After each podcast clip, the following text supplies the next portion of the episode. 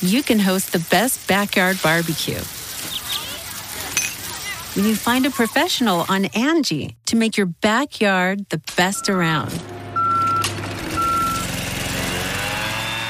Connect with skilled professionals to get all your home projects done well. Inside to outside, repairs to renovations. Get started on the Angi app or visit Angi.com today. You can do this when you Angi that. Angi has made it easier than ever to connect with skilled professionals to get all your jobs projects done well. I absolutely love this because, you know, if you own a home, it can be really hard to maintain. It's hard to find people that can help you for a big project or a small. Well, whether it's in everyday maintenance and repairs or making dream projects a reality, it can be hard just to know where to start. But now all you need to do is Angi that and find a skilled local pro who will deliver the quality and expertise you need. Angi has over 20 years of home service experience and they've combined it with new tools to simplify the whole process. Bring them your project online or with the Angi app, answer a few questions and Angi can handle the rest from start to finish or help you compare quotes from multiple pros and connect instantly, which means you can take care of just about any home project in just a few taps. Because when it comes to getting the most out of your home, you can do this when you Angi that. Download the free Angi mobile app today or visit Angi.com. That's A-N-G-I dot com. Disney World, entertaining you with military precision. At Popular Science, we report and write dozens of science and tech stories every week. And while most of the stuff we stumble across makes it into our articles, we also find plenty of weird facts that we just keep around the office. So we figured, why not share those with you? Welcome to the weirdest thing I learned this week from the editors of Popular Science. I'm Rachel Feltman. I'm Corinne Iozzio. And I'm Eleanor Cummins. So, on the weirdest thing I learned this week, we start by each offering up a little tease about some kind of fact that we found in the course of our editing, reporting, reading, writing, etc. And we decide which one we just absolutely have to hear more about first. Then, once we've all had time to spin our little science yarns, we reconvene and decide what the weirdest thing we learned this week actually was. So, Corinne, welcome. Hello. Would you like to start with your tease? Okay. I'm going to talk about something that Abraham Lincoln, Lightning McQueen, Yetis, and the United States Marine Corps have in common. I mean, what don't they have in common? Seriously. Eleanor? I want to talk about um, all of the ways that women's contributions to science have been uh, discounted and discredited, or maybe just three. right. I mean, all of them. this is one podcast, my friend. Okay. Mine is about the cheapest way to DIY mummification. Oh, Whoa. start there. Please, please, yes. I'm putting my papers down. I'm Okay. Out my sitting back. So, my fact comes as several of my upcoming facts probably will from a recent trip to Germany where I went to see a few local sites. One of them uh, were some bog bodies in northern Germany. And I was familiar vaguely with the concept of a bog body, but I don't think I'd ever seen one in person. And um, they're naturally made mummies found in bogs, as the name would suggest. And they're in like various states of preservation in this really interesting way. One of the ones I saw was like totally flat. Eleanor, I think I immediately sent you a picture on Instagram. It was a revelation. It, it looked like a bearskin rug, but made of human. or like you know those blowy, windy things on top of a like a used car. Just yeah, Yeah. um, lifeless. so I was a little shocked by that one. And then others looked just as well preserved as like Egyptian mummies. You know, you can still see some like rough features articulated and the skin is dried out. And so I was like, wow, natural mummification, how does it work? And so that got me also thinking eventually about mummification on the cheap. And and then I finally landed on the most haunting form of mummification of them all, a real DIY method, if you will, literally, because you must do it to yourself, to your own body. Let's begin with natural mummification as a concept. I found this great article on the subject by Nicholas St. Fleur for the New York Times. When a body decomposes naturally, your cells are basically digesting themselves and tissues start to break down because tissues are made of cells. So usually that decomp will set in about four minutes after death and will Whoa. continue and really ramp up a few hours later, depending on various conditions. But this process requires liquid. So if a body can dry out sufficiently before the decomp really gets underway, you can prevent it. And this can happen in various extreme environments, namely deserts, obviously. Egyptian mummification likely got started in the natural way, where they just noted that bodies left outside or in like particularly salty areas or just, you know, pits of sand would be pretty nicely preserved. And so they were like, how can we improve on this?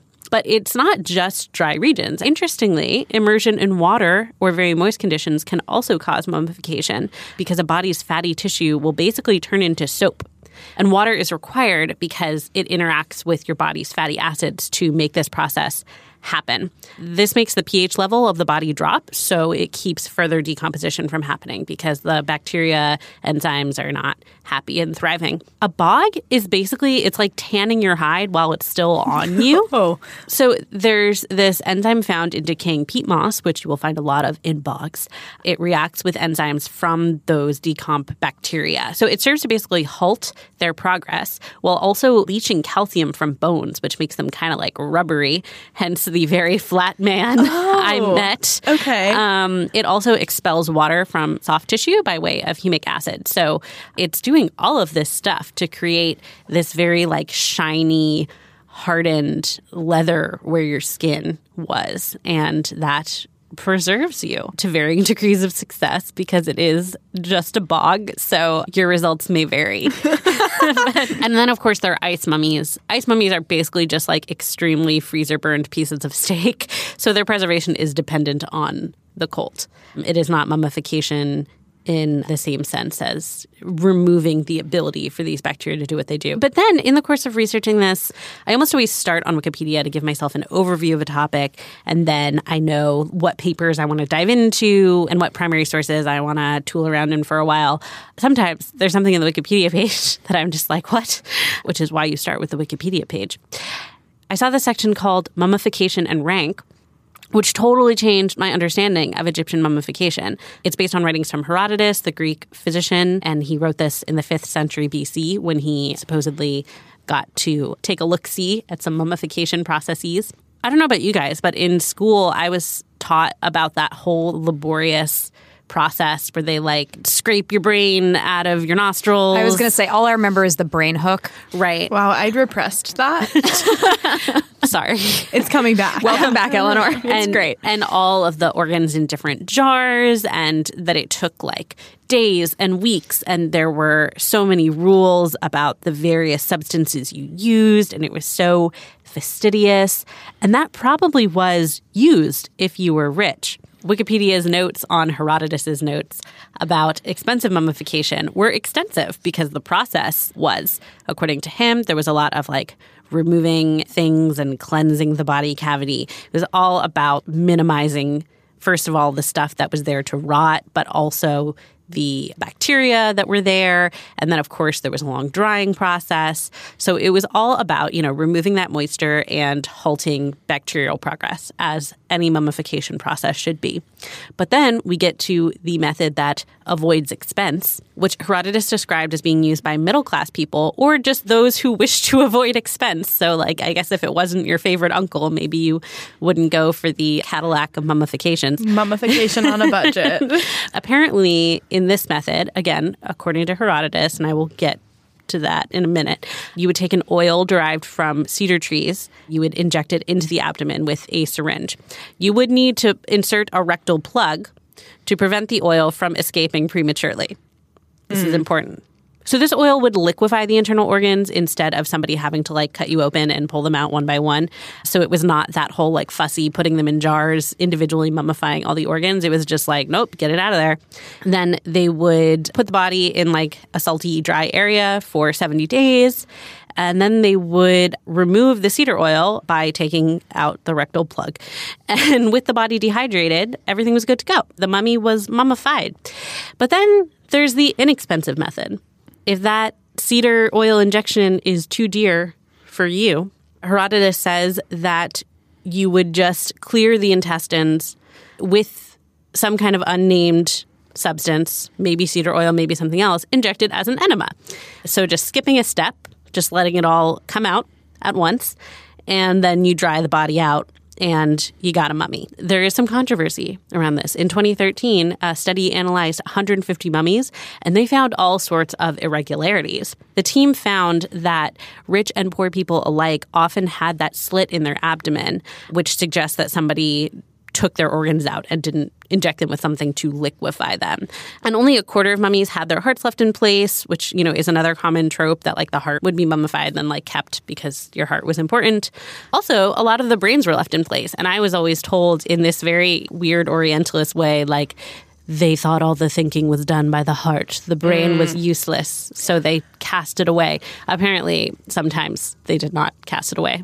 So. I have to say that, like, if I was an Egyptian mummifier and I had the option of lying to people and telling them that I would go through the butt plug tree resin process, but really I just scraped the intestines out, that I think that that would be the more appealing. Yeah, well, option. that brings us to the most DIY mummy of them all.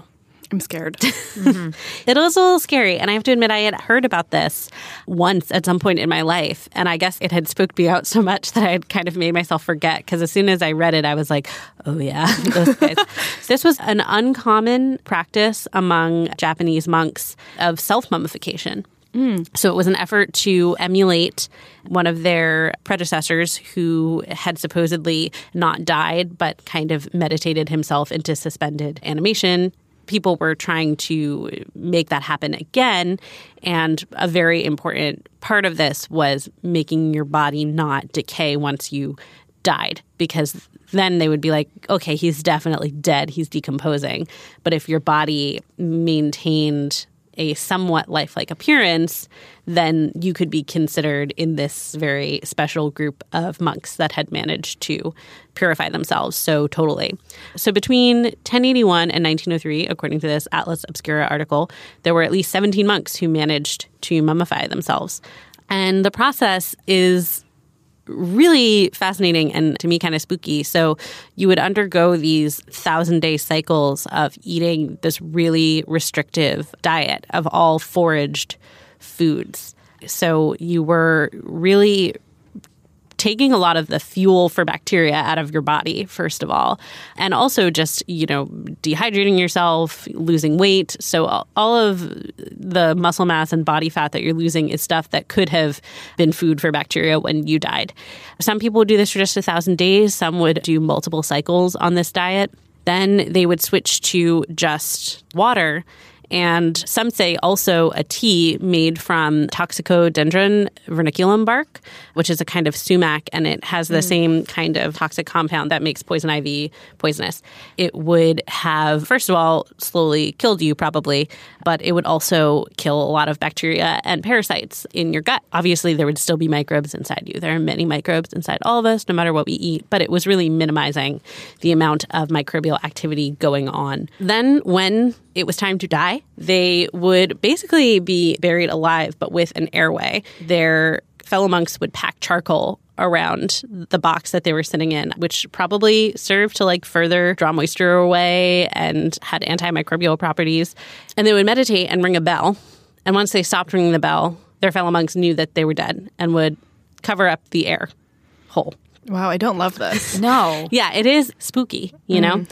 And so then they would wait a thousand days and check to see if there was decomposition. And if there was, then they were like, oh, yeah, no, he's just dead. Imagine putting in all that know, work it's a lot of still work. just, just being So dead. much effort. It's really amazing. But these were men who had spent their whole lives learning how to meditate. So if anyone could do it, it was them.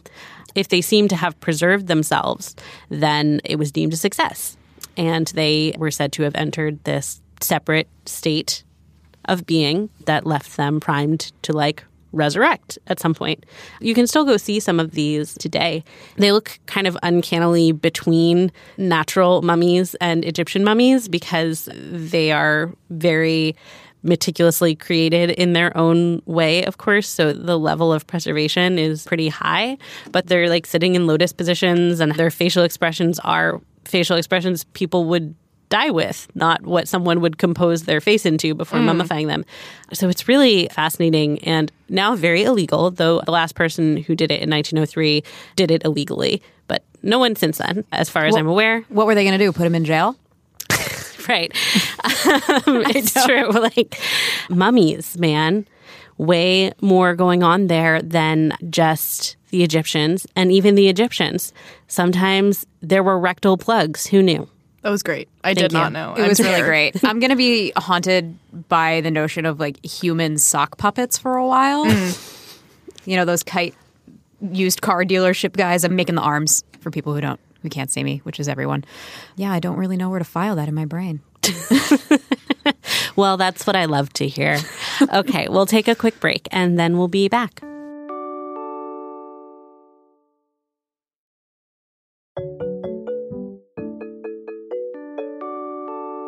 And we're back. And uh, Corinne, why don't you dive in with your fact? To refresh everyone's memory, my tease was a string of seemingly unrelated people and characters, including Abraham Lincoln, Lightning McQueen from the Pixar movie Cars, Yetis, and the United States Marine Corps. I'm going to start by talking about Abe Lincoln, specifically a bust of Abraham Lincoln that was on display in California in 2017. This bust wasn't exactly what you would consider typical statuary. It wasn't marble, it wasn't plaster. It was a very realistic, lifelike silicone mask wrapped around an animatronic head. Oh no. Mm. this robot does such a good impression of a human. There are between 30 and 50 emotions that this Abraham Lincoln robot can express. That's wow. all the emotions. Like, literally, I couldn't, I don't even think I could list like 30. 47 more than I have. and there are 45 motors in this head. There are four for each eye and 12 just for the lips. The thing that's most remarkable about this particular Abraham Lincoln is how smooth and lifelike all of the movements are. And it's actually orders of magnitude smoother than the animatronics that we're used to seeing at theme parks, which typically move at a rate of about 32 frames per second. We're used to seeing things move on screens at 30 or 60 frames per second or up to 120 on more advanced TVs. So 32 is a little bit what we're used to, but also not necessarily what we're used to seeing in real life. This guy moves at a thousand frames per second. Oh, wow. Which is actually even faster than the human eye interprets on average. We net out around about 150 frames per second is our normal refresh rate for the world that we see around us. So we'll never see him coming, is what you're saying. no, and it, it's alarmingly real, and it's it's bordering on that Westworld real, which you know also makes us have feels. Sure. I don't. He probably has the feels that we're having right now because he has such a broad range of emotions. So this guy made the rounds on the internet in 2017 when the production company that made him was promoting him. They had a display with him and a bunch of his friends out in California. It was covered by Fast Company and Gizmodo and Atlas Obscura. I actually started getting creeped out by this guy though the year before that when we were all in that Westworld spiral, like a homicidal humanoids are going to destroy us all. Mm-hmm. I was reminded of it this week because I'm super duper excited that I'm going to Disney World for the first time as mm-hmm. a grown up. And that brings me to my point, which is we're used to seeing animatronics like this in those types of settings. And the mm-hmm. guy who runs the production shop that made this particular Abraham Lincoln is a gentleman named Garner Holt. His production house, Garner Holt Productions, is the number one animatronics producer practically in the world, as far as I can verify. Something like 3,000 animatronic critters flying around. Like they've done the cars like Lightning McQueen for the exhibits at Disney World. They make Chuck E. Cheese. Oh, the original anime. The original. And what I talked to Garner Holt about when I first spoke to him was how far we were away from that Westworld nightmare. And he hmm. assured me, for reasons that we don't need to get into right now, that it is several decades away so we can table that particular nightmare. for Just several decades, and then it'll be here. So, along with Abe, the shop made a Mark Twain, a Benjamin Franklin, an Eleanor Roosevelt, Hey, my And- namesake. and a Thomas Edison. They had all these guys on display, and they were really pitching them as sort of a plug and play solution for theme parks who wanted new, super lifelike hmm. animatronics. Like, we made these things, they have all these motors, they can express all of these emotions. We even made a programming language to make it easier for you guys to control. Like, this is a plug and play animatronic solution, which is sort of a crap ton of R&D for them to have put into something just to say, "Hey, we can do this." but they didn't actually put all that r&d just into making a proof of concept a demo model this technology was originally developed for military training exercises hmm. Holt's production house designs and builds animatronics based on this technology, full bodies, head to toe. They don't actually move, so they're still bolted to the ground. They're not bipedal or anything. So we could just also God. we, we can also just take a little breath there. But they're then cast as enemy combatants in training exercises in the infantry immersion program at Camp Pendleton, which trains military persons for both the Marines and the Navy. And in these situations, the robots join human actors as townspeople in what's a staged enemy territory. And the trainees go through these environments and they need to actually read the faces of these animatronics to decide if someone who might appear benign is about to become hostile, which is why all of that emotional articulation is so important. Right. Hmm. These guys can really be made to look like anyone. The motors are positioned the same, and you just take a different silicone face and, you know, just. Oh, right. Okay. Just slap it on like one like a life cast that you would use in a special effects makeup mm. shop. or a death mask. So this whole project, which includes the aforementioned Yeti, is as its demonstration model. The Yeti also has really excellently articulating hands to the point where he can communicate with people using American Sign Language. That's so cool. This whole project is called the Expressive Head Project, mm. which okay. Some work. Yeah, I think we could we could workshop that one, guys. But you know what? They're pretty good at the robots. Like we'll leave them alone about the words. And eventually, the, we're looking at a world where these characters will be able to make eye contact with people and like lock on to you and track you around that. the room with their eyes. I don't want that at all. People are predicting a future where they get deployed at theme parks and because we all now have RFID in your theme park tickets, they won't actually even be able to follow you around. They'll know who you are. Okay. I just want to turn back to our friend Abe because this guy, he's not yet in the park, but there is a really long history of the Abraham Lincoln animatronics being on the bleeding edge of what the theme park attractions are able to do. And it all starts with the first animatronic Abe, which was built for the World's Fair in New York in 1964. Walt Disney was always a serious Abe Lincoln fanboy, so much so that he wanted to include him in something called the Hall of Presidents that he was going to put on Main Street to be renamed Liberty Street at Disneyland in Los Angeles. The scale of the project was super duper huge, and it was going to take them years and years and years to get through it until our friend Robert Moses, Eleanor. Bum bum bum. Eleanor, would you like to tell us quickly who Robert Moses is? Robert Moses was basically this like man shadow puppeting the entire development of New York City in the first half of the 20th century, and you should read this book about him called The Power Broker by Robert Caro and be very upset.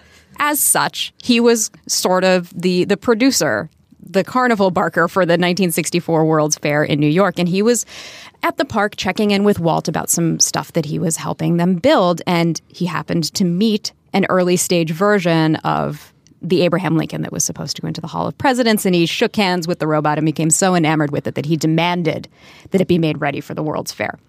Bob. So the Disney crew tabled everything else that they were working on and focused on getting this guy ready. And he debuted to much fanfare. People were very impressed. He was the most lifelike robot anybody had ever seen. He could raise his eyebrow. And eventually he became part of an exhibit called Great Moments with Mr. Lincoln that is still part of Disneyland today. He's been upgraded a couple times over the years, always as the demonstration of the latest and greatest in what Disney's Imagineers are able to do with their animatronics. The last big update was in 2009, which is when they made a big switch from using like hydraulics and all kinds of other levers and pulleys to move the animatronics to using motors, which are cheaper, faster, and also smaller, which is again how you can end up cramming more than 40 of them into just one little giant Abe Lincoln head. But all this got me wondering about how much military technology might actually be lurking elsewhere in Disney World and Disneyland and all of the theme parks that we hold so dear just because there is such a clear, tight relationship between these two things. And I found some stuff. Mm. First off, also in the early 60s, Disney was working with rocket scientist Wernher von Braun, or if we're being completist about it, Wernher Magnus Maximilian Freiherr von Braun, who was working with Walt on a series of educational films around the time that they were working on this giant installation called the Tiki Room at Disneyland. And the Tiki Room is a pretty large experience, and it would have human hosts. It's where the birds sing words and the flowers croon. Exactly. Whoa. If I uh, yes. remember correctly. Yes, yes. It's 23 birds to be exact. The designers were extremely concerned that the birds were going to look really janky next to the people because they weren't super hot at their movements and their programming for all these things.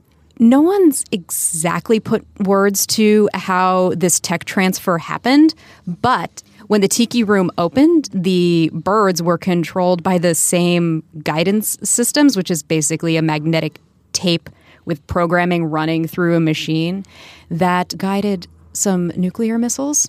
Oh. So that was one that I was just like, oh, okay, totally cool. The same thing that is like launching nuclear rockets is also making that bird sing. Rad. Normal. But, Americana. But then I found out that the tech transfer goes both ways. Oh. So you remember our, our friend Abe from I the like ni- from the 1964 World's Fair? Mm-hmm. The Navy was super interested in this, and in 2014, some memos surfaced where the Navy wanted to work with Disney to develop an Iron Man suit. Iron Man suit is, you know, what I'm using is modern parlance for like make superhuman right. for me, please. They wanted him to be able to, you know, lift thousands of pounds and run faster, jump higher, all that, you know, Captain America stuff. But actually, Disney didn't take them up on this offer. The Disney side of the memo just has a giant no written in hand by Walt on the top. Eventually, General Electric got that contract and did some stuff that we don't really have to talk about right now. But more recently, in 2011, nukes have kind of made a little bit of a reappearance in terms of some Disney tech transfer. The Navy has this new launch system that it uses to shoot drones and jets off of aircraft carriers at speeds up to 240 miles just in the span of 300 feet, lest your expensive military shiny plane thing fall into the ocean. Mm-hmm. This is based on the launch system at the Rock and Roll Coaster at Disney's Hollywood Studios. Wow. Well, that coaster, again, because there's humans who aren't wearing all kinds of flight gear and helmets and stuff, goes hits 60 miles per hour in 2.5 seconds, but it uses this fancy, basically like electromagnetic rail gun to just boom, right off the line. It's really creepy and also not at all surprising that we're looking at all of this really advanced robotic technology to surprise and delight because it has to get paid for somehow. Wow. I'm I'm amazed. Definitely have a lot to rethink about Disney, you know? Yeah, the Tiki Room one really threw me for a loop. All right. Well, I don't know what more we can say about that. So we're going to take a quick break and then we'll be back with Eleanor's fact.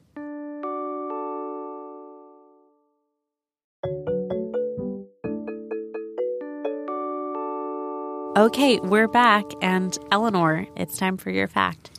Thank you. So, I wanted to talk a little bit about this phenomenon that it repeats itself all the time, where women develop expertise in something that is discredited or discounted by the establishment. Mm. So, I just wanted to take on the establishment today. One example that I've been really fascinated with for a few years now is the idea that Harriet Tubman was actually a really accomplished naturalist. Mm. And so this is something that's been kind of mentioned every once in a while in more recent reporting on her life. For example, like Mental Floss described her really succinctly as a nurse, spy, and scout, all of which were true.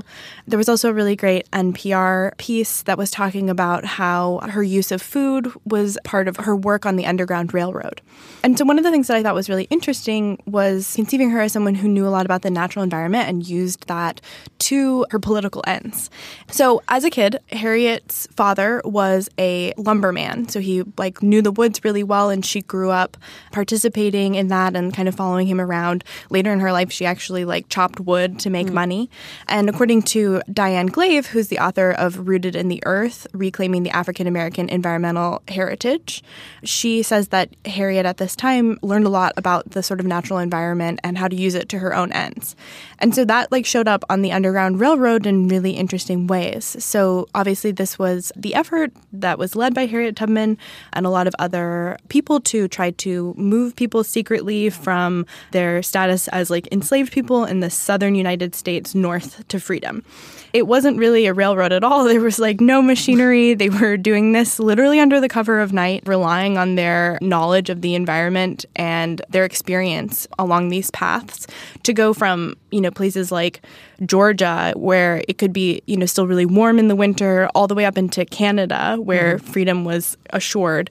And you could, you know, be traveling between like 60 different degrees worth of weather, and you would be moving at night because people weren't out and it was a better way to hide. But some of the things that she did were really interesting. She baked bread, for example, with laudanum, which is a kind of tincture of mm. opium, and that's what they had to feed to the babies in order to oh, keep wow, them yeah. quiet. Because if they cried and people heard that, um, they could be discovered. So that was one of her main inventions. Another thing that she did a lot, and, and a lot of this is gathered from both the medicine of enslaved peoples in the South that they brought over with them from Africa, as well as things that they learned from Native Americans about the sort of natural environment in the United States.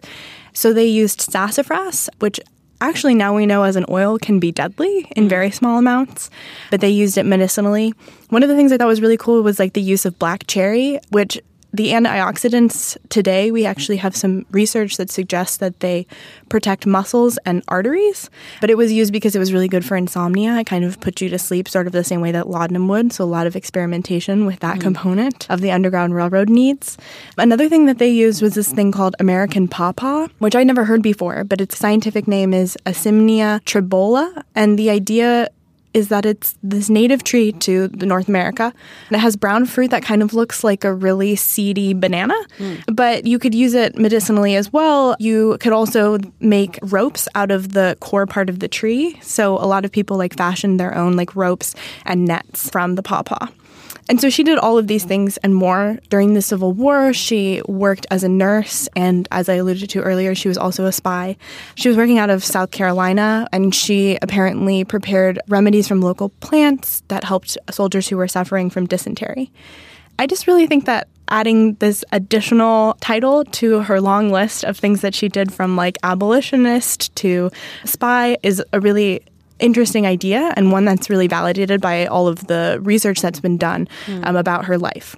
And, you know, there are tons of other examples of this. I think one that's maybe more mainstream is that idea that you know, midwives were the primary people delivering babies for most of human history. Mm-hmm. And it was only really recently that doctors got involved.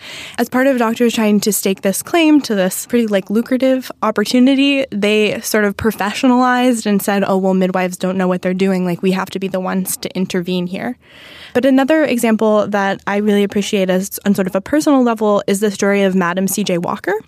And so she has often been called the first self made female millionaire.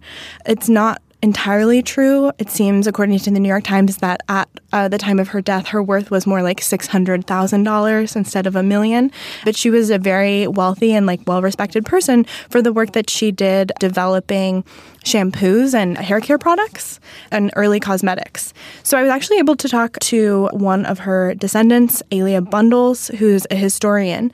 And she said that literally a few weeks before I'd called her, she was talking to a friend who called Madam Walker, her ancestor, a chemical engineer. And she said that she'd never thought of it that mm. way but that she does have like the recipes for how she developed these products. So she told me a little bit about the history there, and basically it came from a very personal need. Madam C.J. Walker, as she was known later in life, was born Sarah Breedlove, and she had this problem, which a lot of women had at the time, where she would get infections in her scalp over the course of the winter because you didn't have indoor plumbing mm. and there was no heat, and so it was kind of just best to go as long as you could between showers. Mm-hmm. And then obviously your hair would get like oily and matted down, and it created these like scalp infections. And so she decided to start working on products that might be able to intervene. And there were a lot of products on the market that did this, but most of them were made by white owned companies that actually created very intentionally racist stereotypes in their marketing materials, which is completely self defeating. So mm-hmm. African American women would not buy it for obvious reasons. And so Madam CJ Walker was sort of able to fill this void by creating a reliable product that was by and for black women. And so she developed a vegetable based shampoo and something that she called her wonderful hair grower, which the FDA did not like. It ended up being called Madam Walker's hair and scalp preparation.